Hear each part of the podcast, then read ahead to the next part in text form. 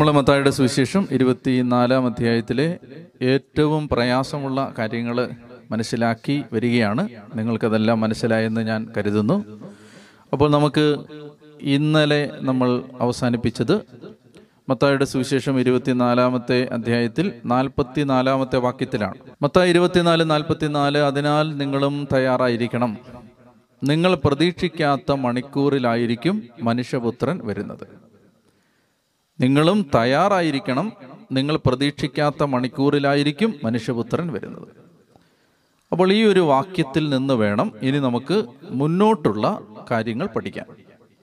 പ്രത്യേകിച്ച് ഇരുപത്തിനാല് ഇരുപത്തിനാലാം അധ്യായം നാൽപ്പത്തി അഞ്ചാമത്തെ വാക്യം മുതൽ ഇരുപത്തി അഞ്ചാമത്തെ അധ്യായം മുപ്പതാമത്തെ വാക്യം വരെ ഇരുപത്തിനാലും ഇരുപത്തി അഞ്ചിന്റെ ഏതാണ്ട് പകുതി ഭാഗം വരെ ഉള്ള ഇരുപത്തി അഞ്ചാമത്തെ അധ്യായം ഒരുപക്ഷെ അതിന്റെ അവസാനത്തെ വാക്യം വരെയുള്ള കാര്യങ്ങളെല്ലാം ഇതിൽ നിന്നാണ് മുന്നോട്ട് പോകുന്നത്.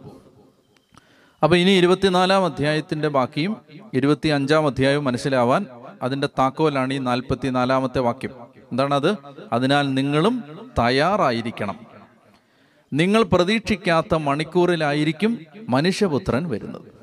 അപ്പം നിങ്ങൾ തയ്യാറായിരിക്കണം നിങ്ങൾ പ്രതീക്ഷിക്കാത്ത മണിക്കൂറിൽ മനുഷ്യപുത്രൻ വരും. അപ്പം നമ്മൾ ദേവാലയ നാശത്തിന്റെയും യുഗാന്ത്യത്തിന്റെയും യേശുവിന്റെ രണ്ടാം വരവിന്റെയും അടയാളങ്ങളെല്ലാം ഈശോ പറഞ്ഞു തന്ന വിധത്തിൽ മനസ്സിലാക്കി. ഇതെല്ലാം എന്തിനാണ് ഈശോ പറഞ്ഞു തന്നത്? രണ്ട് കാര്യങ്ങൾക്ക് വേണ്ടിയിട്ടാണ്. ഒന്നാമത്തേത് നിങ്ങൾ എപ്പോഴും തയ്യാറായിരിക്കണം. രണ്ടാമത്തേത് ഇതെല്ലാം സംഭവിക്കുമ്പോൾ നിങ്ങൾ നഷ്ടധൈര്യരാകരുത്. അതിനുവേണ്ടിയിട്ടത് ഇത് പറഞ്ഞത്. ഇതെല്ലാം നേരത്തെ ഞാൻ നിങ്ങൾക്ക് പറഞ്ഞു തന്നിരിക്കുന്നു. ഇതെല്ലാം സംഭവിക്കേണ്ടതാണ്. ഇതെല്ലാം സംഭവിക്കുന്ന സമയത്ത് നിങ്ങൾ ഭയപ്പെടുകയോ നഷ്ടധൈര്യരാവുകയോ ചെയ്യരുത്. അതിനു വേണ്ടിയിട്ടാണ് ഇതെല്ലാം കർത്താവ് പറഞ്ഞു തരുന്നത്. ഇപ്പം ഇനി ഈശോ പറയുന്നത് നിങ്ങൾ തയ്യാറായിരിക്കണം. അപ്പൊ തയ്യാറായിരിക്കാൻ എങ്ങനെ തയ്യാറാവണം? അതിനെക്കുറിച്ച് വ്യക്തത വേണ്ടേ? നമ്മൾ എങ്ങനെയാണ് തയ്യാറായിരിക്കേണ്ടത്? അതാണ് ഇനിയുള്ള മൂന്ന് ഉപമകൾ. അപ്പോൾ എല്ലാം ഈ ഒരു ആശയത്തിൽ നിന്നാണ് മുന്നോട്ട് പോകുന്നത്. എങ്ങനെയാണ് തയ്യാറായിരിക്കേണ്ടത്? അപ്പോൾ തയ്യാറായിരിക്കുക എന്ന് പറഞ്ഞാൽ എന്താണ് ഈശോ ഉദ്ദേശിക്കുന്നത്? അത് നമുക്ക് ഈശോ പറഞ്ഞു തരികയാണ്. ഇനിയുള്ള വാക്യങ്ങൾ. നാൽപ്പത്തി അഞ്ചാമത്തെ വാക്യം അപ്പോൾ അവിടെ മൂന്ന് ഉപമകളാണ് നമ്മൾ ഇനി വായിക്കാൻ പോകുന്നത്. ഇരുപത്തിനാലാം അധ്യായം നാൽപ്പത്തി അഞ്ച് മുതൽ ഇരുപത്തഞ്ചാം അധ്യായം മുപ്പതാമത്തെ വാക്യം വരെ ഇനി നമ്മൾ മൂന്ന് ഉപമകൾ പഠിക്കാൻ പോവാണ്. ഈ മൂന്ന് ഉപമകളുടെയും പ്രമേയം എന്താണ്? നിങ്ങൾ എങ്ങനെയാണ് മനുഷ്യപുത്രന്റെ അപ്രതീക്ഷിതമായ വരവിന് വേണ്ടി തയ്യാറായിരിക്കേണ്ടത്? അത് പഠിപ്പിച്ചു തരാൻ പോവാണ്. മൂന്ന് ഉപമകൾ. ഒന്ന് രണ്ട് ഭർത്തന്മാരുടെ ഉപമ. രണ്ടാമത്തേത് പത്ത് കന്യകമാരുടെ ഉപമ മൂന്നാമത്തേത് താലന്തുകളുടെ ഉപമ. ഈ മൂന്ന് ഉപമകളിലൂടെ കർത്താവ് നമ്മളോട് തയ്യാറെടുപ്പിനെ കുറിച്ച് പറഞ്ഞു തരാൻ പോവുകയാണ്. ഇനി ഈ മൂന്ന് ഉപമകളിലും പൊതുവായിട്ട് കാണുന്ന ഒരു പ്രത്യേകത രണ്ട് തരം പ്രതികരണങ്ങൾ നമുക്കിതിൽ കാണാൻ പറ്റും. രണ്ട് തരം പ്രതികരണം. അതായത് രണ്ട് കൂട്ടം മനുഷ്യരെ ഈ ഉപമകൾ കാണിച്ചു തരിക. ഒന്ന് തയ്യാറെടുത്തിരിക്കുന്ന മനുഷ്യരും ഒന്ന് തയ്യാറെടുക്കാത്ത മനുഷ്യരും. ഈ രണ്ട് കൂട്ടരെ കുറിച്ച് കർത്താവ് വ്യത്യസ്തങ്ങളായ രണ്ട് പ്രതികരണങ്ങൾ നമുക്ക് പറഞ്ഞു തരാൻ പോകണം നമുക്ക് വേഗം ആ ഉപമകളിലേക്ക് പോകാം. നാൽപ്പത്തി അഞ്ച് മുതൽ.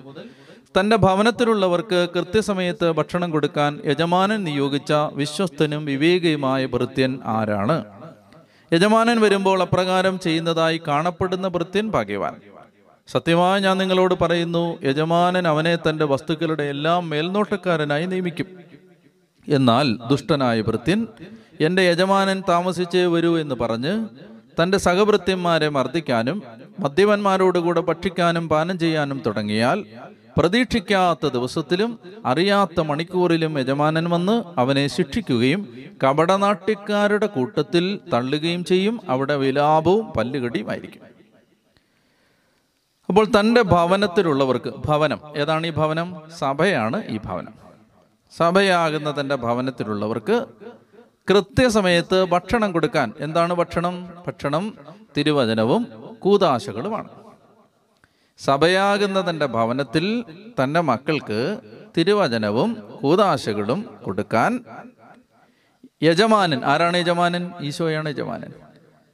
തിരുസഭയാകുന്ന ഭവനത്തിൽ തന്റെ മക്കൾക്ക് തിരുവചനവും കൂതാശകളും കൊടുക്കാൻ ഈശോ നിയമിച്ച വിശ്വസ്തനും വിവേകിയുമായ ഭൃത്യൻ. ഇതാണ് ആദ്യത്തെ കൂട്ടർ. ഇവിടെ പറയുന്നത് സഭയിലെ നേതൃത്വത്തെക്കുറിച്ചാണ്.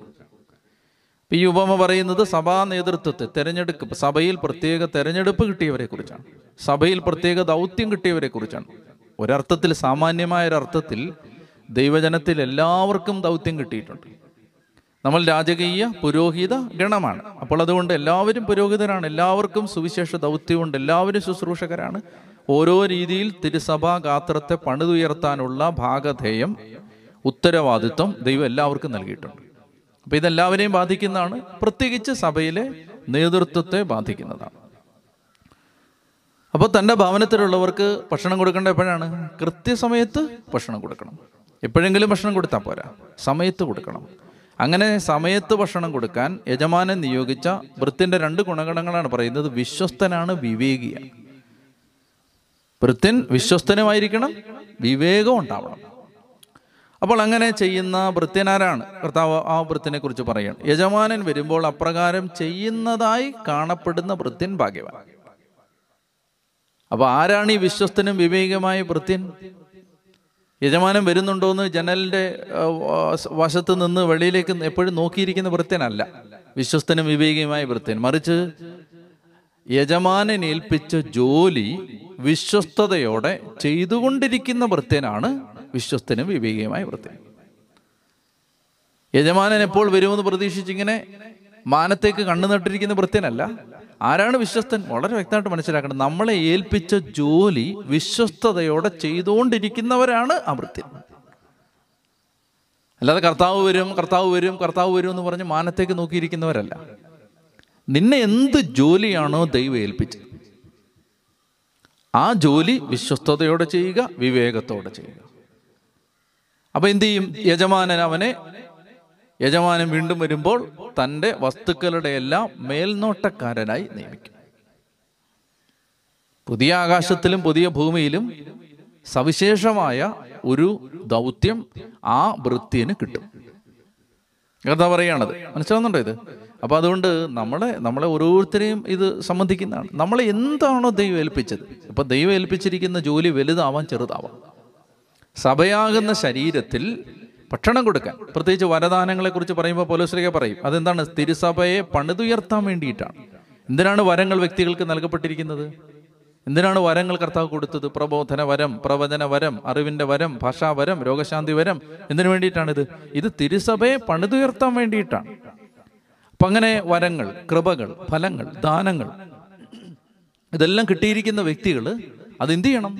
അത് തങ്ങളുടെ സ്വകാര്യ സ്വത്ത് അവകാശവുമാക്കി വെച്ചുകൊണ്ടിരിക്കാതെ അത് ദൈവം ഏൽപ്പിച്ചിരിക്കുന്നത് തക്ക സമയത്ത് വിശ്വസ്തയോടെ കൃത്യസമയത്ത് വിവേകത്തോടെ ചെയ്തുകൊണ്ടേയിരിക്കണം. അപ്പൊ യജമാനൻ പ്രതീക്ഷിക്കാത്ത മണിക്കൂറിലാണ് വരുന്നത്. അപ്പോൾ ആ പ്രതീക്ഷിക്കാത്ത മണിക്കൂർ യജമാനൻ വരുമ്പോൾ ഈ ജോലി വിശ്വസ്തയോടെ ചെയ്തുകൊണ്ടിരിക്കുന്ന ഭൃത്യൻ ഭാഗ്യവാൻ. അവൻ നമ്മൾ നേരത്തെ പറഞ്ഞ ഉപമയിൽ പറയുന്ന പോലെ അവൻ അവശേഷിക്കും. മറ്റേയാൾ എടുക്കപ്പെടും. അപ്പൊ അതുകൊണ്ട് യജമാനം വരുന്നുണ്ടോ എന്ന് വാതുക്കലേക്ക് നോക്കി നിൽക്കുന്ന നല്ല വിശ്വസ്തത മറിച്ച് യജമാനെ ഏൽപ്പിച്ച ജോലി വിശ്വസ്തയോടെ ചെയ്തുകൊണ്ടിരിക്കുന്നതാണ് എന്നാൽ ദുഷ്ടനായ വൃത്തി ദുഷ്ടനായ വൃത്തി ദുഷ്ടൻ എന്ന് ഇവിടെ ഉദ്ദേശിക്കുന്നത് വിശ്വസ്തതയില്ലാത്ത വൃത്തി ഈ ഉത്തരവാദിത്വ ബോധമില്ലാത്ത വൃത്തി അതാണ് ദുഷ്ടത അതാണ് പാപം. അപ്പോൾ ആ ദുഷ്ടനായ വൃത്യൻ എന്റെ യജമാനൻ താമസിച്ചേ വരൂ എന്ന് പറഞ്ഞ് യജമാനൻ താമസിച്ച് വരിപ്പോ വരില്ലായിരിക്കും എന്ന് പറഞ്ഞു. എന്ന് പറഞ്ഞ് ഈ തയ്യാറെടുപ്പില്ലാതെ ഈ ഒരുക്കമില്ലാതെ എന്ത് ചെയ്യുന്നു അവൻ? അവൻ സഹവൃത്യന്മാരെ മർദ്ദിക്കാനും കൂടെയുള്ള വൃത്യന്മാരെ മർദ്ദിക്കാൻ. എന്ന് പറഞ്ഞാൽ അവരെ കുറിച്ച് അപവാദം പറയാനും കുറ്റം പറയാനും അവരോട് വഴക്കുണ്ടാക്കാനും പുച്ഛിക്കാനും കലഹിക്കാനും മദ്യപന്മാരോടുകൂടെ ഭക്ഷിക്കാനും പാനം ചെയ്യാൻ. ഒന്ന് മറ്റുള്ളവരെ ഉപദ്രവിക്കുക രണ്ട് സ്വയം നശിക്കുക. ചെയ്താൽ പ്രതീക്ഷിക്കാത്ത ദിവസത്തിലും അറിയാത്ത മണിക്കൂറിലും ഈശോ നേരത്തെ പറയുന്നില്ലേ? ആ ദിവസമോ മണിക്കൂറോ പ്രതീക്ഷിക്കാത്ത ദിവസത്തിലും അറിയാത്ത മണിക്കൂറിലും യജമാനൻ വന്ന് അവനെ ശിക്ഷിക്കുകയും കപടനാട്യക്കാരുടെ കൂട്ടത്തിൽ തള്ളുകയും ചെയ്യും. അവിടെ വിലാപവും പല്ലുകടിയായിരിക്കും അപ്പോൾ തയ്യാറെടുപ്പിന്റെ ഒന്നാമത്തെ കാര്യം എന്താണ് പറയുന്നത്? ഒന്നാമത്തെ കാര്യം ദൈവ ഏൽപ്പിച്ച ജോലി വിശ്വസ്തയോടെ ചെയ്തുകൊണ്ടിരിക്കുക പ്രീസലോട്ട് അപ്പൊ അതാണ് നമ്മൾ തയ്യാറെടുപ്പ് എന്ന് പറഞ്ഞാൽ ഇതൊക്കെയാണ്. നമ്മൾ ഈശോ എന്താ ഉദ്ദേശിക്കുന്നത്? അതാ നമ്മൾ മനസ്സിലാക്കുക ദൈവം എന്താണ്? നീ ഒരു വൈദികനാണ്. നിന്നെ ഏൽപ്പിച്ച് ജോലി ചെയ്യുക. നീ ഒരു സിസ്റ്ററാണ്. നിന്നെ ദൈവം ഏൽപ്പിച്ച് ജോലി ചെയ്യുക. നീ ഒരു കുടുംബ ആത്മായ ശുശ്രൂഷകനാണ്. നിന്നെ ഏൽപ്പിച്ച ജോലി എന്താണ്? അത് വിശ്വസ്തയോടെ ചെയ്യുക. ആരെ നോക്കിയാണ് ചെയ്യേണ്ടത്? ഈ യജമാനെ നോക്കിയാണ് ചെയ്യേണ്ടത്. കണ്ടോ തിരുസഭയാകുന്ന തന്റെ ഭവനത്തിൽ തിരുവചനവും കൂതാശകളുമാകുന്ന ഭക്ഷണം അല്ലെങ്കിൽ ദൈവ വേലയാകുന്ന ഭക്ഷണം ദൈവജനത്തിനുള്ള ശുശ്രൂഷയാകുന്ന ഭക്ഷണം കൊടുക്കാൻ യജമാനൻ നിയോഗിച്ച വിശ്വസ്തനും വിവേകയുമായ വൃത്തിന്റെ ജോലി എന്താണ്? എന്താണ് ആ ആ ലക്ഷണം? വിശ്വസ്തനായ വൃത്തിന്റെ ലക്ഷണം? അവൻ ഈ ജോലി ചെയ്തുകൊണ്ടേയിരിക്കുക വ്യക്തമാണല്ലോ? ഇനി അടുത്ത ഉപമ. ഇനിയുള്ളത് ഇരുപത്തി അഞ്ചാം അധ്യായത്തിലാണ്. രണ്ടാമത്തെ ഉപമ ഇരുപത്തി അഞ്ചാം അധ്യായം ഒന്ന് മുതലുള്ള വാക്യങ്ങൾ. വായിക്കാം. സ്വർഗരാജ്യം വിളക്കുമെടുത്ത് മണവാളനെ എതിരേൽക്കാൻ പുറപ്പെട്ട പത്ത് കന്യകമാർക്ക് സദൃശ്യം. അവരിൽ അഞ്ചു പേർ വിവേകശൂന്യരും അഞ്ചു പേർ വിവേകവതികളുമായിരുന്നു. വിവേകശൂന്യകൾ വിളക്കെടുത്തപ്പോൾ എണ്ണ കരുതിയില്ല. വിവേകവതികളാകട്ടെ വിളക്കുകളോടൊപ്പം പാത്രങ്ങളിൽ എണ്ണയും എടുത്തിരുന്നു. മണവാളൻ വരാൻ വൈകി. ഉറക്കം വരികയാൽ കന്യകമാർ കിടന്നുറങ്ങി. അർദ്ധരാത്രിയിൽ ഇതാ മണവാളൻ പുറത്തു വന്നവനെ എതിരേൽക്കുവിൻ എന്ന ആർപ്പുവിളിയുണ്ടായി ആ കന്യകമാരെല്ലാം ഉണർന്ന് വിളക്കുകൾ തെളിച്ചു. വിവേകശൂന്യകൾ വിവേകവതികളോട് പറഞ്ഞു ഞങ്ങളുടെ വിളക്കുകൾ അണഞ്ഞു പോകുന്നതിനാൽ നിങ്ങളുടെ എണ്ണയിൽ കുറെ ഞങ്ങൾക്ക് തരിക. വിവേകവതികൾ മറുപടി പറഞ്ഞു ഞങ്ങൾക്കും നിങ്ങൾക്കും മതിയാകാതെ വരുമെന്നതിനാൽ നിങ്ങൾ വിൽപ്പനക്കാരുടെ അടുത്ത് പോയി വാങ്ങിക്കൊള്ളുവിൻ. അവർ വാങ്ങാൻ പോയപ്പോൾ മണവാളൻ വന്നു. ഒരുങ്ങിയിരുന്നവർ അവനോടൊത്ത് വിവാഹ വിരുന്നിനകത്ത് പ്രവേശിച്ചു. വാതിൽ അടയ്ക്കപ്പെടുകയും ചെയ്തു. പിന്നീട് മറ്റ് കന്യകമാർ വന്ന് കർത്താവേ കർത്താവേ ഞങ്ങൾക്ക് തുറന്നു തരണമേ എന്ന് അപേക്ഷിച്ചു. അവൻ പ്രതിവചിച്ചു സത്യമായി ഞാൻ നിങ്ങളോട് പറയുന്നു ഞാൻ നിങ്ങളെ അറിയുകയില്ല. അതുകൊണ്ട് ജാഗരൂകരായിരിക്കുവിൻ ആ ദിവസമോ മണിക്കൂറോ നിങ്ങൾ അറിയുന്നില്ല. രണ്ടാമത്തേത് പത്ത് കന്യകമാരുടെ ഉപമ. ഇത് മനസ്സിലാക്കണമെങ്കിൽ യഹൂദന്മാരുടെ വിവാഹ വിവാഹ വിരുന്നിന്റെ പശ്ചാത്തലം അറിയണം. നമ്മളെ സംബന്ധിച്ചിപ്പോൾ നമ്മളെ നാട്ടിൽ നമുക്ക് പരിചയമുള്ള വിവാഹ കൂതാശ അല്ലെ വിവാഹ ശുശ്രൂഷ എന്ന് പറഞ്ഞാൽ രണ്ട് കുടുംബങ്ങൾ തമ്മിൽ കല്യാണം ആലോചിക്കുന്നു. വിവാഹ നിശ്ചയം നടത്തുന്നു. അതിനുശേഷം ഏതാനും നാളുകൾക്കുള്ളിൽ ഒരുപക്ഷെ ഏതാനും മാസങ്ങൾക്കുള്ളിൽ പരമാവധി കല്യാണം നടക്കും. എന്നാൽ യഹൂദന്മാരുടെ വിവാഹത്തിന്റെ സമ്പ്രദായം അങ്ങനെയല്ല. മറിച്ച് വിവാഹ നിശ്ചയം കഴിഞ്ഞ് ഏതാണ്ട് ഒരു വർഷമൊക്കെ കഴിഞ്ഞിട്ടാണ് വിവാഹം നടക്കുന്നത്. വിവാഹ നിശ്ചയം കഴിയുന്നതോടുകൂടി ഇവർ ഭാര്യാഭർത്താക്കന്മാരായി അറിയപ്പെടും. പക്ഷെ ഇവർ രണ്ടുപേരും രണ്ട് ഭവനങ്ങളിലായിരിക്കും താമസിക്കുന്നത്. മണവാട്ടി അവളുടെ മാതാപിതാക്കന്മാരുടെ കൂടെ തന്നെയായിരിക്കും പിന്നെയും താമസിക്കുന്നത്. പക്ഷെ വിവാഹ നിശ്ചയം കഴിഞ്ഞ് ഇവർ ഭാര്യാഭർത്താക്കന്മാരെ അറിയപ്പെടും. അതുകൊണ്ടാണ് ജോസഫുമായി വിവാഹ നിശ്ചയം ചെയ്തിരുന്ന കന്യകയുടെ അടുത്തേക്ക് അയക്കപ്പെട്ടു എന്ന് പറഞ്ഞാൽ ജോസഫിന്റെ ഭാര്യ. എന്നിട്ട് എന്താ പറയുന്നത്? ജോസഫ് മറിയത്തെ നിന്റെ ഭാര്യയെ സ്വീകരിക്കാൻ ശങ്കിക്കേണ്ട. അപ്പൊ ഇവർ ഭാര്യാഭർത്താക്കന്മാർ തന്നെയാണ് അവരൊരു ഭവനത്തിൽ താമസിക്കുന്നില്ലെങ്കിലും വിവാഹ നിശ്ചയം കഴിയുന്നതോടുകൂടി അവർ ഭാര്യാഭർത്താക്കന്മാരാണ്. ഇനി വിവാഹത്തിന്റെ ദിവസം എത്തുമ്പോൾ വിവാഹത്തിന്റെ ദിവസങ്ങൾ എടുക്കുമ്പോൾ മണവാളൻ വലിയ പരിവാരങ്ങളുമായി മണവാട്ടിയുടെ വീട്ടിലേക്ക് മണവാട്ടിയെ കൂട്ടിക്കൊണ്ടു പോകാൻ വരുന്ന ഒരു യാത്രയുണ്ട്. അപ്പോൾ മണവാട്ടിയും അവളുടെ മാതാപിതാക്കളും കുടുംബാംഗങ്ങളും കൂടി കല്യാണത്തിന് കല്യാണം നടക്കുന്ന സ്ഥലത്തേക്ക് വരികയല്ല. മറിച്ച് വിവാഹത്തിന് മണവാളൻ വന്ന് മണവാട്ടിയെ കൂട്ടിക്കൊണ്ടുപോവുകയാണ്. മണവാളൻ തന്നെയല്ല വരുന്നത്? വലിയൊരു സംഘം വരും. അങ്ങനെ മണവാളനും മണവാളന്റെ കൂടെയുള്ള ബന്ധുക്കളും സുഹൃത്തുക്കളും സ്നേഹിതരുമെല്ലാം മണവാട്ടിയെ കൂട്ടിക്കൊണ്ടുവരും. കിലോമീറ്ററുകൾക്ക് അപ്പുറത്ത് നിന്ന് വരുന്നത് വരുമ്പോൾ ചിലപ്പോൾ രാവിലെ പുറപ്പെട്ടിട്ടുണ്ടെങ്കിൽ മണവാളൻ വരുമെന്ന അറിയിപ്പ് കിട്ടും. പക്ഷെ വരുമ്പോൾ ചിലപ്പോൾ ഒരുപാട് രാത്രിയാവും. നിങ്ങൾക്ക് മനസ്സിലാവുന്നുണ്ടോ? അപ്പൊ ഈ മണവാളനെ സ്വീകരിക്കാൻ വേണ്ടി മണവാട്ടിയുടെ വീട്ടുകാർ കുറേ ഒരുക്കങ്ങൾ നടത്തും. ഇപ്പൊ നമ്മുടെയൊക്കെ നാട്ടിലെ പെരുന്നാളിന്റെ പ്രദക്ഷിണങ്ങൾ ഓർത്താൽ മതി. അപ്പൊ എന്ത് ചെയ്യുന്നു? ഈ പ്രദക്ഷിണം വരുമ്പോൾ ഇതിനെ സ്വീകരിക്കാൻ വേണ്ടി ഇവിടെ കുറച്ച് പേര് കാത്തിരിക്കും. അങ്ങനെ സ്വീകരിക്കാൻ കാത്തിരിക്കുന്ന കൂട്ടത്തിലുള്ള ആളുകളാണ് ഈ കന്യകമാർ. പത്ത് കന്യകമാർ. അപ്പൊ അവരെവിടാണ് സ്വീകരിക്കാൻ കാത്തിരിക്കുന്നത്? മണവാട്ടിയുടെ വീട്ടിലാണോ? അല്ല. മണവാട്ടിയുടെ വീടിന് അടുത്തുള്ള തെരുവിലാണ് കാത്തിരിക്കുന്നത്. അപ്പൊ ഇവർ വൈകുന്നേരം അഞ്ചു മണി മുതലോ ആറു മണി മുതലോ കാത്തിരിക്കുകയാണെന്ന് വിചാരിച്ചു. മണവാളൻ വരാൻ വൈകി. ഇന്നത്തെ പോലെ ഫോണോ മെസ്സേജോ ഒന്നുമില്ല. എപ്പോൾ കൃത്യം കൃത്യസമയം വിളിച്ചു പറയാൻ പറ്റില്ല. പ്രതി അറിയാത്ത ദിവസം പ്രതീക്ഷിക്കാത്ത മണിക്കൂർ. അപ്പൊ എന്ത് ചെയ്യും? മണവാളം വരുന്നവരെ വെയിറ്റ് ചെയ്യണം. അങ്ങനെ ഈ കന്യകമാര് വഴിവക്കിലിരുന്ന് വെയിറ്റ് ചെയ്ത് വെയിറ്റ് ചെയ്ത് വെയിറ്റ് ചെയ്ത് അവർ ഉറങ്ങിപ്പോയി. സമയം അസമയായി പതിരാത്രിയായി. അവരിങ്ങനെ ഉറങ്ങിയിരിക്കുകയാണ്. വഴിയിലാണ്. വീടിനടുത്തുള്ള വഴിയിലാണ്. ഒരു വീടിന്റെ മുൻവശത്ത് തെരുവിലാണെന്ന് വിചാരിച്ചു. അവരിരുന്ന് ഉറങ്ങിപ്പോയി.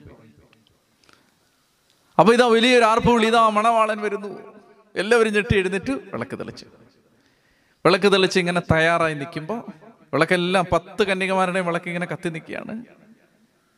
മണവാളം വരികയാണ് അവരിങ്ങനെ വെയിറ്റ് ചെയ്ത് നിൽക്കുകയാണ്. അഞ്ച് മിനിറ്റ് പത്ത് മിനിറ്റ് പതിനഞ്ച് മിനിറ്റ് മണവാളം ഇങ്ങനെ വരാൻ സമയമെടുക്കുമല്ലോ. അങ്ങനെ വന്നോണ്ടിരിക്കല്ലേ ഇത് അടുത്തെത്തിയത് അടുത്ത ഒരു കിലോമീറ്ററൂടെ ഒരു കിലോമീറ്റർ അപ്പുറത്തെത്തി മണവാളൻ എന്നറിയിപ്പ് കിട്ടി. ഇവർ റെഡിയായി വിളക്കെല്ലാം കത്തിച്ചു. അങ്ങനെ വിളക്കെല്ലാം ഇങ്ങനെ കത്തി നിൽക്കുന്ന സമയത്ത് അഞ്ച് കന്യകമാര് ശ്രദ്ധിക്കുമ്പോൾ അവരുടെ വിളക്കുകൾ പതുക്കെ അണഞ്ഞു പോകുന്നു. അപ്പോൾ അവരെന്ത് ചെയ്യുന്നു? അവർ വീണ്ടും വിളക്ക് കത്തിച്ചു. അപ്പോൾ ഇതാ വീണ്ടും അണഞ്ഞു പോകുന്നു. ഇപ്പോഴാണ് അവർ വളരെ വേദനിപ്പിക്കുന്ന ഒരു സത്യം മനസ്സിലാക്കിയത്. അവരുടെ കയ്യിൽ ഈ വിളക്കിനകത്തുള്ള എണ്ണയേ ഉള്ളൂ. അവരുടെ കയ്യിൽ സ്റ്റോക്ക് എണ്ണയില്ല. വീണ്ടും ഒഴിക്കാൻ എണ്ണയില്ല. അപ്പൊ ഈ വിളക്കുകൾ അണഞ്ഞു പോകുന്ന സമയത്ത് ഈ അഞ്ച് കന്യകമാര് ബാക്കിയുള്ള അഞ്ച് കന്യകമാരെ നോക്കുമ്പോൾ അവരുടെ വിളക്ക് കത്തിക്കൊണ്ടിരിക്കും. അപ്പോൾ അവരെ ശ്രദ്ധിക്കുമ്പോൾ അവർ വിളക്കിലെ എണ്ണ തീരുന്നതനുസരിച്ച് എണ്ണ ഒഴിച്ചു കൊടുത്തുകൊണ്ടിരിക്കുകയാണ് അവരുടെ കയ്യിൽ ആവശ്യത്തിന് എണ്ണയുണ്ട്. ഇപ്പം ഈ അഞ്ച് കന്യകമാർ പറയും ഞങ്ങൾക്ക് കൂടെ കുറച്ച് എണ്ണ തരാമെന്ന് ചെയ്യും അപ്പോൾ ഈ അഞ്ച് കന്യകമാര് വിവേകമുള്ള അഞ്ച് കന്യകമാർ പറയും നിങ്ങൾക്ക് തരാൻ പറ്റില്ല. കാരണം നിങ്ങൾക്ക് തന്ന ഞങ്ങളുടെയും വിളക്ക് കിട്ടുമോ? നിങ്ങളുടെയും വിളക്ക് കിട്ടും. നമുക്ക് രണ്ടുപേർക്കും ഇത് ഉപകാരപ്പെടില്ല പകുതി സമയമാകുമ്പോൾ നമ്മുടെ എല്ലാവരുടെയും വിളക്ക് കിട്ടും. അതിനേക്കാളും നല്ലത് നിങ്ങളൊരു കാര്യം ചെയ്യും. ഞങ്ങൾക്ക് ഈ അഞ്ച് വിളക്കെങ്കിലും ഉണ്ടല്ലോ മണവാളം വരുമ്പോൾ പത്ത് കന്യകമാരുടെ വിളക്ക് കിട്ടിയിരിക്കുന്നതിനേക്കാളും നല്ലത് അഞ്ച് കന്യകമാരുടെ വിളക്ക് കിട്ടിയിരിക്കുന്ന കത്തി നിൽക്കുന്നില്ല. അതുകൊണ്ട് നിങ്ങളൊരു കാര്യം ചെയ്യും. നിങ്ങൾ പോയി വാങ്ങിച്ചിട്ട് വരാൻ പറയും രാത്രിയാണ്. അസമയമാണ് ഇനി ഒരു കടയുണ്ടെന്ന് വെച്ചോ. കട അടച്ചു കഴിഞ്ഞു. ചെന്ന് മുട്ടി വിളിച്ച് ഈശോ പറയുന്ന വേറൊരു ഉപമയിലെ പോലെ രാത്രി ചെന്ന് മുട്ടി വിളിച്ച് വീട്ടുകാരനെ എഴുന്നേപ്പിച്ച് എണ്ണയൊക്കെ വാങ്ങിച്ച് ഇവർ തിരിച്ചു വരികയാണ്. തിരിച്ചു വരുമ്പോഴേക്ക് എന്ത് സംഭവിച്ചു? മണവാളൻ വന്നു. ഈ അഞ്ച് കന്യകമാര് മണവാളനെ എതിരേറ്റു. അവർ മണവാട്ടിയുടെ വീട്ടിലേക്ക് പ്രവേശിച്ചു. വാതിൽ അടയ്ക്കപ്പെടുകയും ചെയ്തു. വാതിൽ ഒരിക്കൽ അടയ്ക്കപ്പെട്ടാൽ പിന്നെ ഈ വിവാഹ വരുന്നതിന്റെ വാതിൽ തുറക്കപ്പെടില്ല. മണവാളനും മണവാളനെ എതിരേൽക്കാൻ കാത്തു നിന്നവരും മണവാളന്റെ കൂടെ വന്നവരും ഇവിടെ നിന്നവരും എല്ലാവരും കൂടി ഒരു പ്രൊസഷനായി അകത്തേക്ക് കയറി ഈ വാതിലടയ്ക്കപ്പെട്ടാൽ പിന്നെ ഈ വാതിൽ തുറക്കില്ല. ഒരു വിളക്കിന് എണ്ണയൊക്കെ വാങ്ങിച്ച് തിരിച്ചു വന്ന് തട്ടി വിളിക്കുകയാണ്. വാതിൽ തുറന്നു തരടേ വാതിൽ തുറന്നു തരടേ പകത്ത് നിന്ന് മണവാളൻ വിളിച്ച് പറയുകയാണ് എന്താ വിളിച്ച് പറഞ്ഞതെന്നറിയാമോ സത്യമായി ഞാൻ നിങ്ങളോട് പറയുന്നു ഞാൻ നിങ്ങളെ അറിയുകയില്ല. ഇങ്ങനെ ഈശോ നേരത്തെ പറഞ്ഞിട്ടുണ്ട്. നിങ്ങൾ എന്റെ നാമത്തിൽ പ്രവചിച്ചിട്ടുണ്ട് എന്റെ നാമത്തിൽ രോഗികളെ സുഖപ്പെടുത്തിയിട്ടുണ്ട് എന്റെ നാമത്തിൽ പ്രസംഗിച്ചിട്ടുണ്ട് എന്ന് പറയുമ്പോൾ കർത്താവെ കർത്താവെ എന്ന് വിളിക്കുന്നവരെല്ലാം പിതാവിന്റെ ഇഷ്ടം നിറവേറ്റുന്നവരാണ് സ്വർഗരാജ്യത്തിൽ പ്രവേശിക്കുന്നത്. അപ്പം ഞങ്ങൾ ഇങ്ങനെല്ലാം ചെയ്തിട്ടുണ്ടെന്ന് പറഞ്ഞ് നാളെ നിങ്ങൾ വന്ന് മുട്ടി വിളിക്കുമ്പോൾ ഞാൻ നിങ്ങളോട് പറയും അനീതി പ്രവർത്തിക്കുന്നവരെ നിങ്ങൾ അകന്നു പോകുവിൻ ഞാൻ നിങ്ങളെ അറിയുന്നില്ല. അപ്പം ആ വചനം മനസ്സിൽ വെച്ചിരിക്കണം.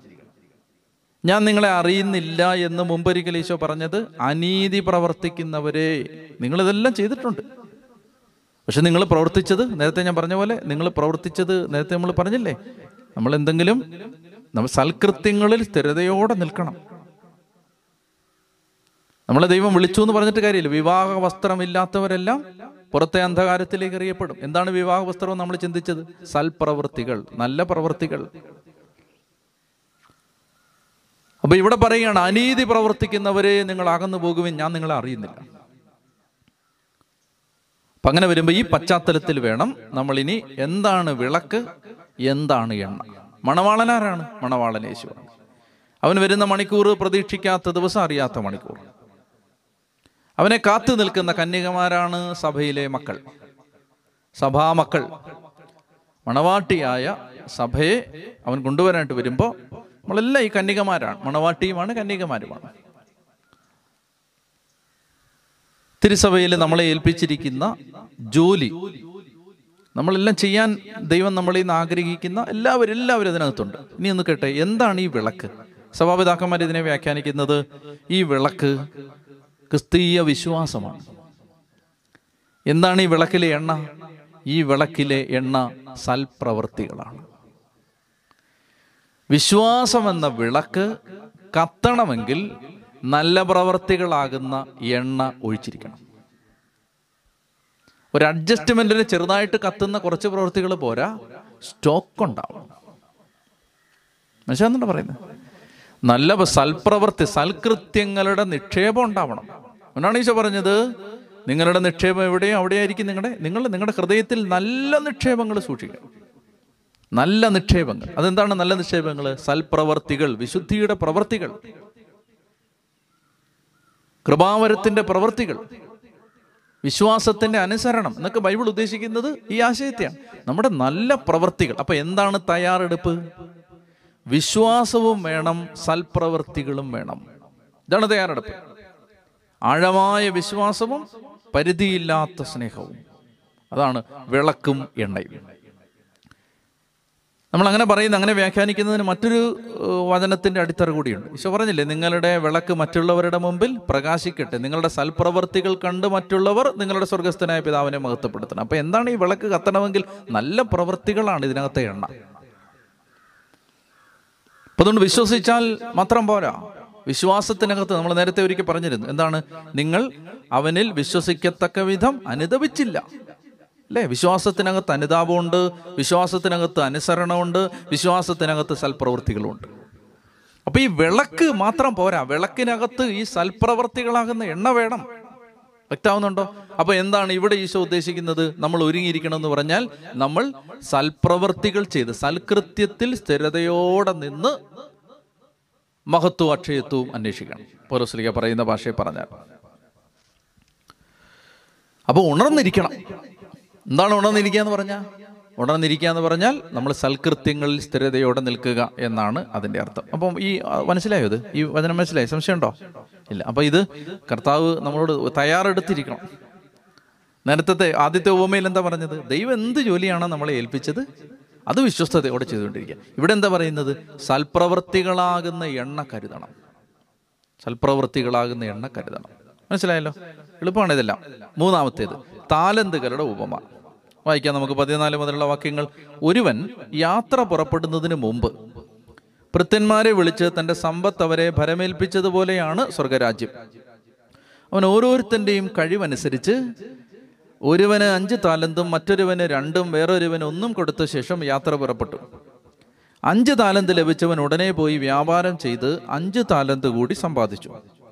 രണ്ട് താലന്ത് കിട്ടിയവനും രണ്ടു കൂടി നേടി. എന്നാൽ ഒരു താലന്ത് ലഭിച്ചവൻ പോയി നിലം കുഴിച്ച് യജമാനന്റെ പണം മറച്ചു വെച്ചു. ഏറെക്കാലത്തിന് ശേഷം ആ ഭൃത്യന്മാരുടെ യജമാനൻ വന്നവരുമായി കണക്ക് തീർത്തു. അഞ്ച് താലന്ത് കിട്ടിയവൻ വന്ന് അഞ്ചു കോടി സമർപ്പിച്ച് യജമാനനെ നീ എനിക്ക് അഞ്ച് താലന്താണല്ലോ നൽകിയത്. ഇതാ ഞാൻ അഞ്ചു കോടി സമ്പാദിച്ചിരിക്കുന്നു എന്ന് പറഞ്ഞു.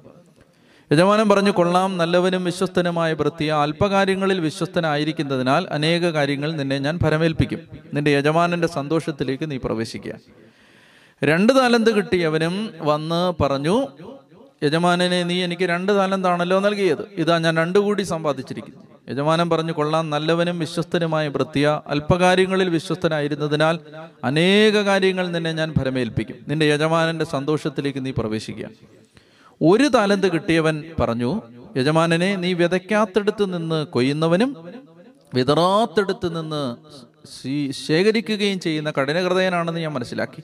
അതിനാൽ ഞാൻ ഭയപ്പെട്ട് നിന്റെ താലന്ത് മണ്ണിൽ മറച്ചു വെച്ചു ഇതാ നിന്റേത് എടുത്തുകൊള്ളുക. യജമാനൻ പറഞ്ഞു ദുഷ്ടനും മടിയനുമായ വൃത്തിയ ഞാൻ വിതയ്ക്കാത്തടുത്ത് നിന്ന് കൊയ്യുന്നവനും വിതറാത്തടുത്ത് നിന്ന് ശേഖരിക്കുന്നവനുമാണെന്ന് നീ മനസ്സിലാക്കിയിരുന്നല്ലോ. എന്റെ നാണയം നീ പണവ്യാപാരികളുടെ പക്കൽ നിക്ഷേപിക്കേണ്ടതായിരുന്നു. ഞാൻ വന്ന് എന്റെ പണം പലിശ സഹിതം വാങ്ങുമായിരുന്നു. ആ താലന്ത് അവനിൽ നിന്നെടുത്ത് പത്ത് താലന്ത് ഉള്ളവന് കൊടുക്കുക. ഉള്ളവന് നൽകപ്പെടും അവന് സമൃദ്ധി ഉണ്ടാവുകയും ചെയ്യും. ഇല്ലാത്തവനിൽ നിന്ന് ഉള്ളതുപോലും എടുക്കപ്പെടും. പ്രയോജനമില്ലാത്ത ആ വൃത്തിനെ പുറത്ത് അന്ധകാരത്തിലേക്ക് തള്ളിക്കളയുക അവിടെ വിലാപവും പല്ലുകടിയുമായിരിക്കും. അപ്പൊ ഇതാണ് മൂന്നാമത്തേത് താലന്ത്. എന്താണ് ഈ താലന്ത്? വിശദീകരണം ഒന്നും ആവശ്യമില്ല അതിന്. താലന്ത് എന്ന് പറഞ്ഞാൽ നമ്മൾ സാധാരണ അർത്ഥത്തിൽ ടാലന്റ് താലന്ത് എന്നൊക്കെ ഉദ്ദേശിക്കുന്ന നമ്മുടെ ദൈവം നമുക്ക് തന്നിട്ടുള്ള കഴിവുകൾ സിദ്ധികൾ ദൈവം നമുക്ക് തന്നിട്ടുള്ള നന്മകൾ കൃപകൾ വരങ്ങൾ സമ്പത്ത് അറിവ്. ദൈവം നമുക്ക് എന്തെല്ലാം തന്നിട്ടുണ്ടോ? നമുക്ക് തന്നിട്ടുള്ള വിദ്യാഭ്യാസം ദൈവം നമുക്ക് തന്നിട്ടുള്ള കഴിവുകൾ സമ്പത്ത് അപ്പോൾ നമുക്ക് തന്നിട്ടുള്ള കൃപകൾ വരങ്ങൾ എന്തും ആവാം. ദൈവത്തിൽ നിന്ന് നമ്മൾ സ്വീകരിച്ച നന്മകളല്ലാതാണ് ഈ താലന്ത്. അപ്പം ഇത് എന്ത് ചെയ്യണം? ഇത് നമ്മൾ എന്ത് ചെയ്യണം? ഈ താലന്ത് നമ്മൾ എടുത്ത് ഉപയോഗിച്ച് അത് വർദ്ധിപ്പിക്കണം. ദൈവം നമുക്ക് എന്തെല്ലാം കൃപകൾ തന്നിട്ടുണ്ടോ അത് മുഴുവൻ നമ്മൾ ദൈവം ആഗ്രഹിക്കുന്ന വിധത്തിലെടുത്ത് വ്യയം ചെയ്യണം. അത് നമുക്ക് വേണ്ടി മാത്രം വെച്ചിരിക്കരുത്. ഒരു ചെറിയ കഴിവാകട്ടെ അത് ദൈവം തന്നിട്ടുണ്ടെങ്കിൽ അത് ദൈവമഹത്വത്തിനും മനുഷ്യന്റെ ലോക നന്മയ്ക്കുമായി നമ്മൾ ഉപയോഗിച്ചുകൊണ്ടിരിക്കണം. ഇതാണ് തയ്യാറെടുപ്പ്. മനസ്സിലായോ? രാത്രിയും പകലും ഇല്ലാതെ ഇങ്ങനെ മാനത്തേക്ക് നോക്കിയിരിക്കുന്ന അല്ല തയ്യാറെടുപ്പ്. അതുകൊണ്ട് എന്ത് പ്രാക്ടിക്കലാണ് ഈശോയുടെ ടീച്ചിങ് ഈശോ എന്ത് പ്രായോഗികമായിട്ടാണ് പഠിപ്പിക്കുന്നത്? അല്ലാതെ കർത്താവ് ഇതാ വരുന്നു വരുന്നു വരുന്നു പറഞ്ഞ് മാനത്തേക്ക് നോക്കിയിരിക്കാനാണ് പറഞ്ഞത് എന്താ പറഞ്ഞത്? നിന്നെ ദൈവം നിനക്ക് തന്നിരിക്കുന്ന ജോലി വിശ്വസ്തയോടെ ചെയ്യുക. നീ സൽപ്രവൃത്തികൾ ചെയ്ത് എണ്ണ കരുതുക. മൂന്നാമതായിട്ട് പറയുകയാണ് ദൈവം നിനക്ക് എന്തെല്ലാം കഴിവുകൾ തന്നിട്ടുണ്ടോ അത് മുഴുവൻ എത്ര ചെറുതാവട്ടെ വലുതാവട്ടെ എന്ത് കഴിവാവട്ടെ അതിനെ ദൈവമഹത്വത്തിനും നീ ലോകത്തിന്റെ നന്മയ്ക്കുമായിട്ട് ഉപയോഗിക്കുക. എന്ത് തയ്യാ നല്ല തയ്യാറെടുപ്പ് അത്. നമുക്ക് ചെയ്യാൻ പറ്റുന്ന കാര്യങ്ങളാണ് ഈശോ നമ്മളോട് ആവശ്യപ്പെട്ടിട്ടുള്ളത്. ദൈവം തന്നിട്ടുള്ള എന്ത് കഴിവാണെങ്കിലും അത് നമുക്ക് വേണ്ടി വെച്ചിരിക്കാതെ അത് മറ്റുള്ളവർക്ക് വേണ്ടി ഉപയോഗിക്കുക. ദൈവമഹത്വത്തിന് വേണ്ടി ഉപയോഗിക്കുക. ദൈവരാജ്യത്തിന് വേണ്ടി ഉപയോഗിക്കുക. തിരുസഭയുടെ നന്മയ്ക്ക് ലോകത്തിന്റെ നന്മയ്ക്ക് പ്രയോജനപ്പെടുന്ന തരത്തിൽ. ഇപ്പൊ ദൈവം തന്നിരിക്കുന്ന അറിവ് കൊണ്ട് സഭയെ ഡാമേജ് ചെയ്യുന്നവരുണ്ട്. ഇല്ലേ? ദൈവം തന്നിരിക്കുന്ന കഴിവ് കൊണ്ട് തിരുസഭയെ ഉപദ്രവിക്കുന്നവരുണ്ട് തിരുസഭയെ നാണം കെടുത്തുന്നവരുണ്ട്. ദൈവം നമുക്ക് തന്നിട്ടുള്ള കഴിവുകൾ കൊണ്ട് എന്തെല്ലാം രീതിയിലാണോ ദൈവം നമുക്ക് അതൊരു ചെറിയ കഴിവാവട്ടെ. അത് ദൈവ നന്മയ്ക്ക് ദൈവ മഹത്വത്തിന് മറ്റുള്ളവരുടെ നന്മയ്ക്കായിട്ട് ഉപയോഗിക്കുക. അപ്പം ഇതാണ് ആ താലന്തുകൾ എങ്ങനെ ഉപയോഗിക്കണം. അപ്പോൾ എന്ത് ചെയ്തു? ആദ്യത്തെ പത്ത് ചില ഇനി ഇതിനകത്ത് വ്യത്യാസമുണ്ട്. ഓരോരുത്തർക്കും കൊടുത്തിരിക്കുന്ന താലന്തുകൾ അളവിന് വ്യത്യാസമുണ്ട്. ഒരാൾക്ക് കൊടുത്തിരിക്കുന്ന പത്താണ് ഒരാൾക്ക് അഞ്ചാണ് ഒരാൾക്ക് ഒന്നാണ്. അത് ദൈവത്തിന് അയാൾക്ക് മാത്രമേ അറിയാവുന്ന ഒരു രഹസ്യമാണ്. എന്താ എന്തുകൊണ്ടാണ് അത് നമുക്ക് ചോദ്യമൊന്നുമില്ല. കർത്താവ് അങ്ങനെയാണ് നിന്നെ വെച്ചിരിക്കുന്നത്. മനസ്സിലായില്ലേ? എല്ലാ ആളുകൾക്കും എല്ലാ ആളുകൾക്കും അവരുടേതായ ഉത്തരവാദിത്വവും ജോലിയുണ്ട്. ഇല്ലേ? ഇപ്പൊ ഒരു ഘട്ടം നമ്മളൊരു ഒരു സ്ട്രക്ചർ പണിയുന്ന സമയത്ത് ഞാൻ അതിന്റെ ബീം മാത്രമേ ആകൂ എന്ന് ഒരാൾക്ക് പറയാൻ പറ്റില്ല. അതിനകത്തൊരു ചെറിയ ആണിയാവാനായിരിക്കും ഒരാൾക്ക് ജോലി ഒരാളുടെ ജോലി. അല്ലേ? ചെറിയൊരു ഒരു നൂൽക്കമ്പി ആവാനായിരിക്കും ഒരാളുടെ ജോലി. ചെറിയൊരു ചരടാവാനായിരിക്കും ഒരാളുടെ ജോലി. അതെല്ലാം കൂടെ ചേരുന്നതാണ് ഈ സ്ട്രക്ചർ മനസ്സിലായില്ലേ? ഞാൻ അടിത്തറ മാത്രമേ ആകൂ എന്നൊരാൾക്ക് പറയാൻ പറ്റൂ. തൂണ് മാത്രമേ ആകൂ എന്റെ അന്തസ്സിന് അങ്ങനെ പറ്റൂ എന്നല്ലേ? ദൈവം എന്താണോ നിന്നിൽ നിന്ന് ആഗ്രഹിക്കുന്നത് അത് ചെയ്യുക. ഈ എലിയായുടെ ശിഷ്യനായിരുന്ന ഏലീഷായെ കുറിച്ച് പറയുന്നുണ്ടല്ലോ. സൈന്യാധിപൻ ചോദിക്കും രാജാവ് ചോദിക്കുന്നില്ല ഇവിടെ പ്രവാചകന്മാരില്ലേ? അപ്പൊ പറയുണ്ട് പ്രവാചകനുണ്ട്. ആരാണത്? അഡ്രസ്സ് തരാൻ പറയും. അഡ്രസ്സ് എന്താ കൊടുക്കുന്നത് അറിയാമോ? ആ അഡ്രസ്സ് കൊടുക്കുന്നത് ഷാഫാത്തിന്റെ മകനും ഏലിയായുടെ കയ്യിൽ വെള്ളം പകർന്നവനുമായ ഏലീഷ ഇവിടെയുണ്ട്. എന്തായിരുന്നു ഏലീഷായുടെ ആദ്യകാലത്തെ ജോലി? ഏലിയ ഭക്ഷണം കഴിച്ചു കഴിയുമ്പോൾ അല്ലെ ഭക്ഷണം കഴിക്കുന്നതിന് മുമ്പ് അല്ലെ ഏലിയ പ്രാർത്ഥിക്കുന്നതിന് മുമ്പ് ഏലിയായിക്ക് കൈയും കാലും കഴുകാൻ വെള്ളം ഒഴിച്ചു കൊടുക്കുക. അവനെയാണ് പിന്നീട് വലിയ കാര്യങ്ങൾക്ക് ദൈവം ഉപയോഗിക്കുന്നത്. അപ്പൊ അതുകൊണ്ട് നമ്മൾ നിസാരപ്പെട്ടതാണ് ഒരു ഒരു ശുശ്രൂഷയും നിസാരമല്ല. ദൈവം നമ്മളെ ഏൽപ്പിച്ചിരിക്കുന്നത് എന്താവട്ടെ? അത് അത് അത് ഒരു ചെറിയ കാര്യമാവട്ടെ വലിയ കാര്യമാവട്ടെ എല്ലാം ദൈവത്തിന്റെ കണ്ണിൽ പ്രധാനപ്പെട്ടതാണ്. ഈ ഒരു താലന്തും അഞ്ച് താലന്തും പത്ത് താലന്തും തന്നതാരാണ്? തന്നത് ദൈവമാണ്. തന്നത് ദൈവമാണെങ്കിൽ അത് അത്രയ്ക്കും വിലപ്പെട്ടതാണ്. അതെന്ത് ജോലിയാവട്ടെ അപ്പം അതുകൊണ്ട് ചില കാര്യങ്ങളെ മനോഹരമാക്കുന്നത് ആരാണ്? മനോഹരമാക്കുന്നത് അതിലെ ഏറ്റവും നിസാരപ്പെട്ട ജോലി ചെയ്യുന്നവരാണ്. ഇപ്പൊ നമ്മളൊരു സ്ഥലത്ത് ചെല്ലുമ്പോൾ നമ്മൾ ആഹാരം കഴിക്കുമ്പോൾ ആഹാരം ഉണ്ടാക്കിയ ആളെ നമ്മൾ കാണണമെന്നില്ല. പക്ഷേ ആ ആഹാരം ഉണ്ടാക്കിയ ആളാണ് ആ മുഴുവൻ അന്നത്തെ മീറ്റിങ്ങിനെയും അനു ഒരു അനുഗ്രഹമാക്കി മാറ്റിയത്.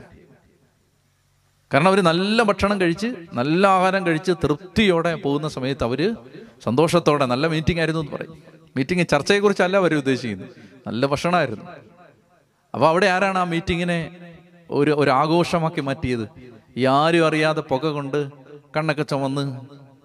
അത് കഴിഞ്ഞിട്ട് ഒരുപക്ഷെ ഭക്ഷണം പോലും കഴിക്കാതെ പോയ ഒരാളായിരിക്കും ഇതിനെ മുഴുവൻ ആഘോഷമാക്കിയത്. അപ്പം അതുകൊണ്ട് നമുക്ക് അങ്ങനെ ദൈവരാജ്യത്തിൽ വലിപ്പച്ചെറുപ്പ് ശുശ്രൂഷകൾക്ക് വലിപ്പച്ചെറുപ്പ് ഇല്ല.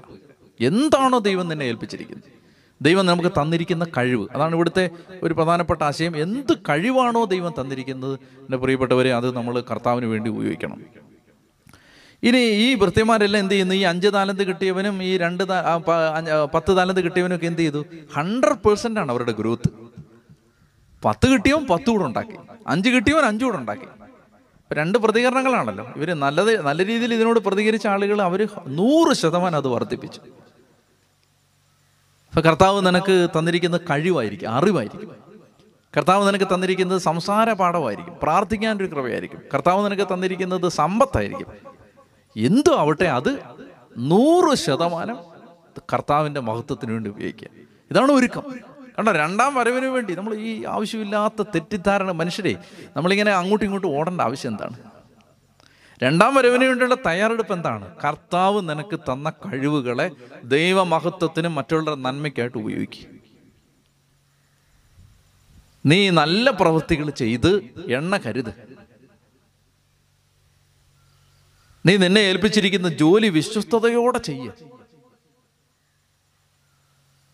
അപ്പോൾ ഇത് വളരെ പ്രധാനപ്പെട്ട ഒരു ഒരു പാഠമാണ്. നമ്മൾ മത്തായുടെ സുവിശേഷത്തിന്റെ അവസാനത്തിലേക്ക് എത്തുമ്പോൾ ശരിക്കും ഒരു സിനിമയുടെ ക്ലൈമാക്സിൽ എത്തുന്ന പോലാണ്. അതിന്റെ മുഴുവൻ പവറും വരികയാണ്. ഈശോ ആ മത്തായി അതെല്ലാം എല്ലാം മനസ്സിലാക്കി നമുക്ക് വേണ്ടി പറഞ്ഞു തരികയാണ് മത്തായി സ്ലേഹ. അപ്പോൾ വ്യക്തമാണല്ലോ അത്. ആ ഉപമ ദൈവരാജ്യത്തിന്റെ ഇനി അതിനകത്ത് ഈ ഒന്ന് കിട്ടിയവനുണ്ടല്ലോ. ഈ നെഗറ്റീവായ റെസ്പോൺസ്. അവൻ എന്ത് ചെയ്യുന്നു?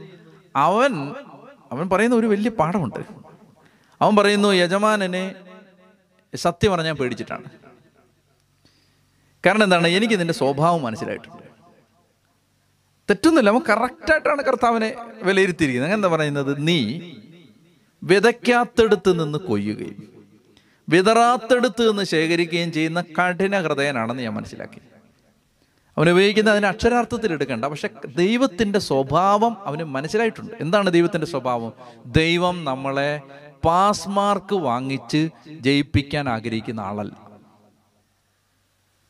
നിനക്ക് ഒന്നാം റാങ്ക് കിട്ടണമെന്നാണ് നിന്റെ അപ്പനായ ദൈവത്തിന്റെ ആഗ്രഹം. നിന്നെ ഉഴപ്പാൻ വിടുന്ന ആളല്ല ദൈവം. അതാണ് അവൻ പറയുന്നത്. നീ നീ എന്ത് ചെയ്യും? നീ ഒന്ന് തന്ന ഒമ്പത് ചോദിക്കുന്നവനാണെന്ന് എനിക്ക് മനസ്സിലായിട്ട് അപ്പൊ അത് അത് അത് അവൻ പറയുന്നത് തെറ്റല്ല. ഞാൻ ആദ്യം വിചാരിച്ചത് ഇവൻ ദൈവത്തെക്കുറിച്ച് തെറ്റായ ഒരു അറിവ് പറയുന്നതാണ് ഞാൻ പിന്നീട് ഒന്നുകൂടെ വായിച്ചപ്പോഴാണ് ഇത് കറക്റ്റല്ലേ? കഠിന ഹൃദയനാണെന്നൊക്കെ അവന്റെ ഭാഷ നമുക്ക് വിടാം. പക്ഷേ അതിനകത്തെ ആശയം കറക്റ്റല്ലേ? ദൈവം നമ്മളെ ഉഴപ്പാൻ അനുവദിക്കുന്ന ദൈവമല്ല. കാരണം എന്താണ്? കർത്താവിന് നമ്മൾ മക്കളാണ്. ഈ ഇപ്പോൾ വെല്ലവന്റെ മക്കളാണെങ്കിൽ നമുക്ക് കണ്ണടച്ച് വിടാം. എങ്ങനെയെങ്കിലും ആവട്ടെ എന്ന് വിചാരിക്കാം. ഈ സ്വന്തം മക്കളെ അങ്ങനെ വിടില്ല. നമുക്കൊരു ബന്ധമില്ലാത്ത ആളുകളാണെങ്കിൽ എന്തെങ്കിലും ആവട്ടെ എന്ന് വിചാരിക്കാം. പക്ഷെ നമുക്ക് നല്ല വളരെ അടുപ്പവും ബന്ധമുള്ളതാണെങ്കിൽ നമ്മൾ പറയും ഇല്ല അങ്ങനെ ചെയ്യാൻ പാടില്ല അങ്ങനെ കുട്ടികൾ വളരാൻ പാടില്ല അങ്ങനെ പറയാൻ പാടില്ല എന്ന് നമ്മൾ പറയും. ദൈവത്തിന് നമ്മൾ മക്കളാണ്. മക്കളെ കർത്താവ് അഴിച്ചു വിടില്ല. അത് നിങ്ങൾ മനസ്സിലാക്കിയിരിക്കണം. അപ്പം അതുകൊണ്ട് ദൈവം എവിടെയെങ്കിലുമൊക്കെ ഇച്ചിരി പിടുത്തം തരുമ്പോൾ ഓർത്തോണം ദൈവം നല്ല ഡിമാൻഡിങ് ആയ ദൈവമാണ്. ഈ യജമാനൻ. അപ്പം അത് നമുക്ക് എന്ന് എപ്പോഴും ഒരു ഊർജം തരും. എന്റെ ദൈവം ഞാൻ ഹൺഡ്രഡ് ഔട്ട് ഓഫ് ഹൺഡ്രഡ് വാങ്ങിക്കണമെന്നാണ് ആഗ്രഹം. കണ്ടോ? പത്ത് തന്ന പത്തും നീ തിരിച്ചു തരണമെന്നാണ് ആഗ്രഹം. അഞ്ച് ഞാൻ നിനക്ക് തന്നിട്ടുണ്ടെങ്കിൽ നീ അഞ്ചും തിരിച്ചു തന്നിരിക്കണം. അപ്പം ഇവിടെ എന്താ സംഭവിക്കുന്നത്? അങ്ങനെ ഒരു യജമാനൻ ഉള്ളത് കൊണ്ട് നമ്മൾ യഥാർത്ഥത്തിൽ നമ്മുടെ നൂറ് ശതമാനം കഴിവിലും വളരും. അതേസമയം ഒരു ഉഴപ്പുന്ന യജമാനനാണെങ്കിലോ? എങ്ങനെയെങ്കിലും ആവട്ടെ എന്ന് വിചാരിക്കുന്ന ഒരു അപ്പനാണെങ്കിലോ? ഉഴപ്പും. എന്നാ നമ്മുടെ അപ്പൻ ഈ സ്നേഹമുള്ള അപ്പൻ പറയുന്നത് നീ അങ്ങനെ ഉഴപ്പണ്ട. നിനക്ക് ഞാൻ തന്നിട്ടുള്ള കഴിവ് ഹൺഡ്രഡ് ഔട്ട് ഓഫ് ഹൺഡ്രഡ് എനിക്ക് നൂറ് ഞാൻ പത്ത് തന്നാൽ എനിക്ക് പത്ത് തിരിച്ചു തരണം ഞാൻ അഞ്ച് തന്നാൽ നീ എനിക്ക് അഞ്ച് തിരിച്ചു തരണം നിന്നെ ഞാൻ അങ്ങനെ വെറുതെ വിടില്ല. കണ്ടോ? അപ്പൊ അങ്ങനെ ഒരു യജമാനനാണ് നമ്മുടെ യജമാനൻ. അപ്പൊ അതൊക്കെ ഈ ഈ ഉപമയിൽ നിന്ന് കിട്ടുന്ന വലിയ പാഠങ്ങളാണ്. അപ്പൊ അതിന്റെ ഇവൻ ഇത് പറഞ്ഞിട്ട് അവൻ എന്നെ ചെയ്തു? അവൻ അതുകൊണ്ട് അത് എടുത്ത് കുഴിച്ചിട്ടു. അതുകൊണ്ട് നീ ഇങ്ങനെ ഇങ്ങനെയൊക്കെ ചോദിക്കുമെന്ന് എനിക്കറിയായിരുന്നു. അതുകൊണ്ട് ഞാൻ എന്ത് ചെയ്തു? ഞാനത് നല്ല മര്യാദയ്ക്ക് കുഴിച്ചിട്ടിട്ടുണ്ട്. എന്താ നിന്റെ തലന്ത് പിടിച്ചോണം പറഞ്ഞു. അപ്പം എന്നാ ചെയ്തു? അവനോട് പറഞ്ഞടാ മടിയനും മടിയനും ദുഷ്ടനുമായ വൃത്തിയ. ദുഷ്ടനും മടിയനുമായ വൃത്തിയ. അതാ വിളിക്കുന്നത്. ദുഷ്ടനും മടിയൻ എന്താണ് ഇവന്റെ ദുഷ്ടത? എന്താണ് ഇവന്റെ ദുഷ്ടത? എന്താണ് ഇവന്റെ ഇവന്റെ പാപം? എന്റെ പാപം എന്താണെന്നറിയാമോ? അതായത് ഇത് ഒന്നും ചെയ്യണ്ട. അവൻ ചോദിച്ചതെല്ലാം തിരിച്ചു ചോദിക്കുന്ന ആളാണ്. അതുകൊണ്ട് ഇതങ്ങ് ഒന്നും ചെയ്യണ്ട എന്ന് വിചാരിച്ച് അതായത് ദൈവം ആഗ്രഹിക്കുന്നത് പോലെ ജീവിക്കാതിരിക്കുന്നതാണ് ഇവന്റെ ദുഷ്ടത. മടിയൻ. അതുകൊണ്ട് ആ താലന്ത് അവനിൽ നിന്നെടുത്ത് പത്ത് താലന്തുള്ളവന് കൊടുക്കുക. അത് ഈ ലോകത്ത് വെച്ച് തന്നെ നടക്കുന്ന കാര്യമാണ്. അവനിൽ നിന്ന് എടുത്തിട്ട് അത് പത്തുള്ളവന് കൊടുക്കുക. ഉപയോഗിക്കാത്തവന്റെ കൃപകൾ ചോർന്നു തുടങ്ങും. നന്മകൾ ഇല്ലാതാവും. സാമാന്യ നിയമമാണത്. എന്നിട്ട് ഈശോ പറയുകയാണ് ഉള്ളവന് നൽകപ്പെടും ഇല്ലാ അവന് സമൃദ്ധി ഉണ്ടാവുകയും ചെയ്യും ഇല്ലാത്തവനിൽ നിന്നുള്ളത് പോലും എടുക്കപ്പെടും. ഇവിടെ നമ്മളൊരു കാര്യം മനസ്സിലാക്കേണ്ടത് ഇതിനു മുമ്പ് ഈ വാക്യം വന്നിട്ടുണ്ട്. അത് ഏത് സാഹചര്യത്തിലാണ് നിങ്ങൾ ഓർക്കുന്നുണ്ടോ? ഞാൻ ഇനി അധ്യായമാക്കിയൊന്നും പറയില്ല നിങ്ങളോട്. കാരണം എന്താ വെച്ചാൽ നമ്മളിതെല്ലാം പഠിച്ചതായതുകൊണ്ട് നിങ്ങൾ ഓർക്കേണ്ടതാണ്. ഓർത്തില്ലെങ്കിൽ നിങ്ങൾക്ക് നല്ല തല്ല് തരേണ്ടതാണ്. അപ്പോൾ ഇത് ശരിക്കും പറഞ്ഞാൽ കർത്താവ് നേരത്തെ പറഞ്ഞിട്ടുണ്ട്. ഉള്ളവന് നൽകപ്പെടും ഇല്ലാത്തവന് ഉള്ളതുപോലെ എടുക്കപ്പെടും. എപ്പോഴും പറഞ്ഞെന്നറിയാമോ ദൈവരാജ്യത്തിന്റെ രഹസ്യങ്ങൾ നിങ്ങൾക്കാണ് നൽകപ്പെട്ടിരിക്കുന്നത്. അവരത് കണ്ടിട്ട് കാണുന്നില്ല കേട്ടിട്ടും കേൾക്കുന്നില്ല. എന്നാൽ നിങ്ങൾക്ക് ഇതെല്ലാം ഞാൻ നേരിട്ട് പറഞ്ഞ് അവർക്ക് ഉപമകളിലൂടെയാണ് പറഞ്ഞു കൊടുക്കുന്നത്. എന്നൊക്കെ കർത്താവ് പറഞ്ഞു അവിടാണ് ഇത് പറയുന്നത്. എന്താണ്? ദൈവരാജ്യത്തിന്റെ രഹസ്യങ്ങളാണ് ഈ താലന്ത് അപ്പൊ ദൈവരാജ്യത്തിന്റെ രഹസ്യങ്ങൾ കിട്ടിയവര് സുവിശേഷം കിട്ടിയവര് അത് പങ്കുവെച്ച് കൊടുക്ക കൊടുത്തില്ലെങ്കിൽ ഈ കുഴിച്ചിട്ട താലന്തിന് തുല്യമാണ് ഇപ്പൊ വ്യക്തമാകുന്നുണ്ടോ അത്? സുവിശേഷത്തിന്റെ രഹസ്യങ്ങൾ കിട്ടിയവർ യേശുക്രിസ്തുവിന്റെ മർമ്മം അറിഞ്ഞവർ ക്രിസ്തുവിനെ കുറിച്ചുള്ള രഹസ്യം കിട്ടിയവർ ക്രിസ്ത്യാനി നിനക്കിതെല്ലാം മനസ്സിലായിട്ട് നീ ഇത് പങ്കുവച്ചു കൊടുക്കാതിരിക്കുന്നത് ഈ കുഴിച്ചിട്ട താലന്തിന് തുല്യമാണ് ആ വൃത്തിന് തുല്യമാണ്. ഇപ്പൊ കണ്ടോ ഉള്ളവന് നൽകപ്പെടും ഇല്ലാത്തവനിൽ നിന്നുള്ളത് പോലും എടുക്കപ്പെടും. അപ്പൊ അതുകൊണ്ട് ദൈവം നമ്മൾ ഈ സുവിശേഷ പങ്കുവെക്കാതിരിക്കുന്നത് നമുക്കുള്ളത് പലതും നഷ്ടപ്പെടുന്നതിന് ഒരു കാരണമാണെന്നാണ് എന്റെ ബലമായ വിശ്വാസം. അത് സത്യമല്ലേ? നമ്മൾ സുവിശേഷം പങ്കുവെച്ച് കൊടുക്കാൻ തുടങ്ങുമ്പോൾ ദൈവം നമുക്ക് വേണ്ടതെല്ലാം തരും. നമുക്ക് എന്താണോ വേണ്ടതെല്ലാം ദൈവം തരും. നമ്മൾ നമ്മുടെ ഈ ഈ ദൈവികമായ ഉത്തരവാദിത്വം നമ്മൾ ചെയ്യാതെ അലസരായിട്ട് കഴിയുമ്പോൾ നമ്മുടെ എല്ലാം അടയപ്പെടും അപ്പൊ അതുകൂടി ഇതിനകത്ത് നിന്ന് ഒരു പ്രധാനപ്പെട്ട പാഠമായിട്ട് ഈശോ തരും. ഇനി നമുക്ക് ഇരുപത്തി അഞ്ചാമത്തെ അധ്യായത്തിൽ വേഗം വേഗം അവസാനിക്കും. ഇരുപത്തി അഞ്ചാം അധ്യായത്തിൽ മുപ്പത്തി ഒന്ന് മുതലുള്ള വാക്യങ്ങൾ. അത് മുഴുവൻ നമ്മൾ വായിക്കുന്നില്ല. നിങ്ങൾക്കറിയാം അത് അവസാന വിധിയിൽ ഇടയൻ കോലാടുകളെയും ചെമ്മരിയാടുകളെയും രണ്ടു വശത്തായിട്ട് നിർത്തിയിട്ട് കർത്താവ് വിധി പ്രഖ്യാപിക്കുകയാണ്.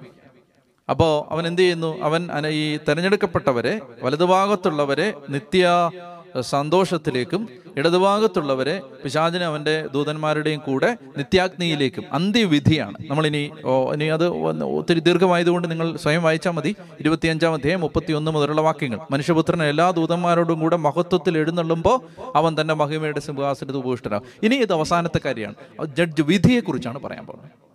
കർത്താവ് വിധിക്കാൻ പോവാണ് നമ്മൾ. അപ്പൊ അത് നമ്മൾ ഈ ഇരുപത്തിനാലാം അധ്യായം നാൽപ്പത്തി നാലാമത്തെ വാക്യം വായിച്ചത് ഓർക്കുന്നുണ്ടല്ലോ? അതിനാൽ നിങ്ങളും തയ്യാറായിരിക്കണം. നിങ്ങൾ പ്രതീക്ഷിക്കാത്ത മണിക്കൂറിലായിരിക്കും മനുഷ്യപുത്രൻ വരുന്നത്.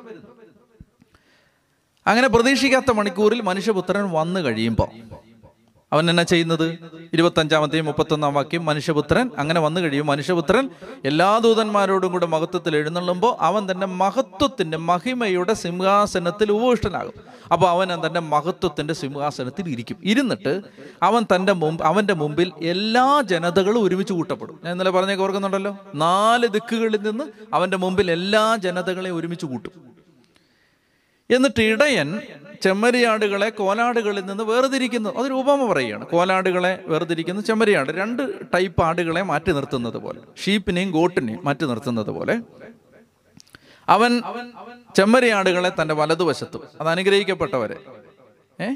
അവശേഷിക്കുന്നവരെ തിരഞ്ഞെടുക്കപ്പെട്ടവരെ വിളിക്കപ്പെട്ട തിരഞ്ഞെടുക്കപ്പെട്ടവരെ സൽകൃത്യങ്ങളിൽ സ്ഥിരതയോടെ നിന്നവരെ വിശ്വാസം ജീവിച്ചവരെ അവൻ ഇവിടെ നിർത്തും. ഇടതുവശത്ത് അവൻ അല്ലാത്തവരെയും നിർത്തും. എന്നിട്ട് അവൻ വലതുഭാഗത്തുള്ളവരോട് പറയുവൻ പറയും എന്റെ പിതാവിനാൽ അനുഗ്രഹിക്കപ്പെട്ടവരെ വരുവിൻ. ലോകസ്ഥാപനം മുതൽ നിങ്ങൾക്ക് വേണ്ടി സജ്ജമാക്കിയിരിക്കുന്ന രാജ്യം അവകാശപ്പെടുത്തുവിൻ. എന്ത് രാജ്യമാണിത്? സ്വർഗരാജ്യം.